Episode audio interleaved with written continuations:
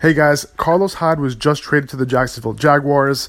This means that Nick Chubb is probably going to take over that early down role, so he's a must add right now if he's available on your waiver wire. Uh, Duke Johnson is also an add in PPR leagues. You know, he can get, you know, a few more carries here and there in addition to his passing down work. Uh, but Nick Chubb is the superior add.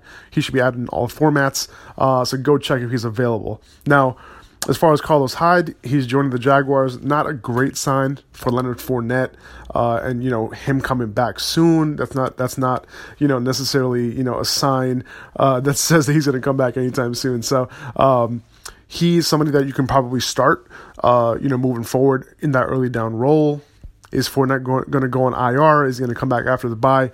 We just don't know that at this point. But what we do know is that TJ Yeldon's status as the early down back, in addition to the passing down role, isn't set in stone anymore. This week, Yeldon should be fine. He should get most of that volume.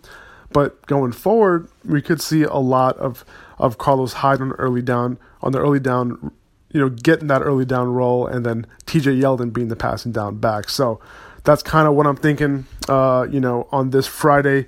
Hope you enjoy your weekend, and um, I hope you picked up Nick Chubb.